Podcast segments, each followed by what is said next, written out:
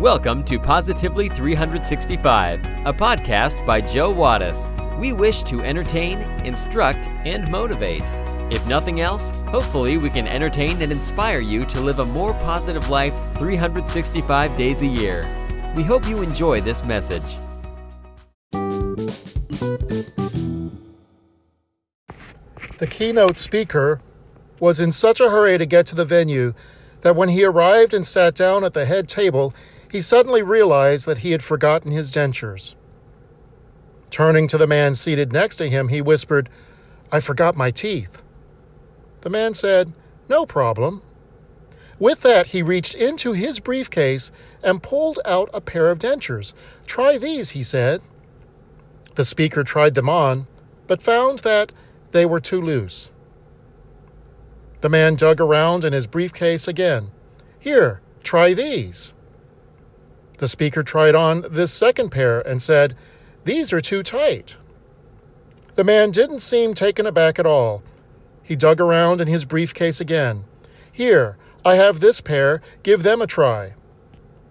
The speaker smiled. These fit perfectly. He ate his meal and gave his speech without any further troubles. After the event concluded, the speaker went over to thank his benefactor and returned the spare parts.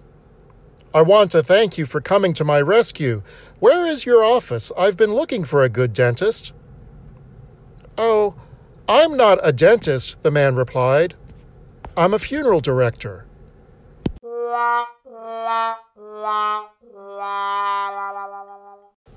Why does he make me feel this way? What's going through my mother's head when she says such hurtful things to me?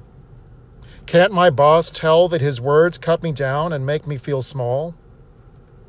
These are examples of our thinking sometimes when we feel hurt, ashamed, or angry. We believe that the other person is making us feel the way we do. But is it? Can someone make us feel a certain way? Can an event in our daily life directly cause us to feel a specific way? In fact, external events and people cannot make us feel any one certain way, even though it may seem that way. We enter into every situation with certain beliefs or expectations. Those beliefs and expectations directly influence the way we are going to end up feeling about the event or person. For example, suppose a hundred airplane passengers are unexpectedly given parachutes and instructed to jump from the plane. If the physical situation alone could cause emotions, then all the hundred people would feel the exact same way. But obviously, those who regard skydiving positively are going to have a different reaction, very different, from the others. In other words, our beliefs and expectations about a person, event, or situation directly influence and cause our feelings. They are not the result of or inherent in the situation itself. Others do not cause our feelings, we cause them ourselves. When we come back, I will share some more thoughts on how we choose our feelings, and I will close out today's podcast with one of my favorite illustrations from a great religious leader. But first, here is today's trivia question. Name the actress whose career began at age three and who went on to star in films such as Contact, Maverick, and Silence of the Lambs.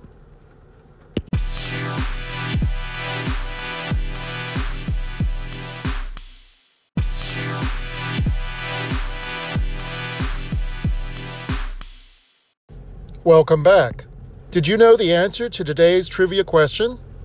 Which actress began her career at age three and starred in such films as Contact, Maverick, and Silence of the Lambs? The answer is Jodie Foster.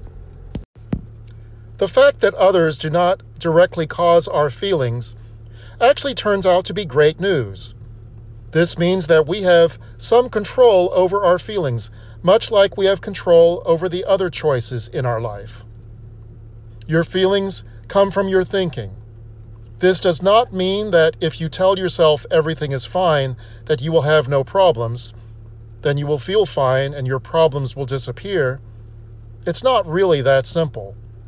Sometimes people glibly give advice such as, worrying doesn't do any good, so why worry? Such advice is usually very unhelpful since anxious people don't know how to stop worrying. A person's belief system triggers the negative emotion, whether that is anger or worry or sadness. If they are ever to break out of this pattern of thought, they must question this belief system and the assumptions that it makes. In a moment, I will share a story from one of the great spiritual masters who lived 2,500 years ago. Siddhartha lived some 2,500 years ago. He is more commonly known today by his title Buddha, meaning enlightened one. Buddha was long known for his kindness and compassion. He was always gentle and loving to everyone. One of his disciples thought that he was a total fraud. The loving gentleness of Buddha was fake, and he was determined to prove it. The student designed a little experiment. He decided that the next day he would get up on the wrong side of the bed. He would be mean, nasty, vicious, and hateful all day long. We will see just how loving this Buddha is when he is surrounded by my hate and my anger, he thought. The next morning came, and the student began the day being mean, nasty, and hateful.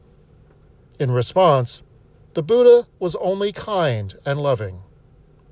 The student continued with more nastiness and more hate. In return, the Buddha was only more loving, more kind, and more compassionate.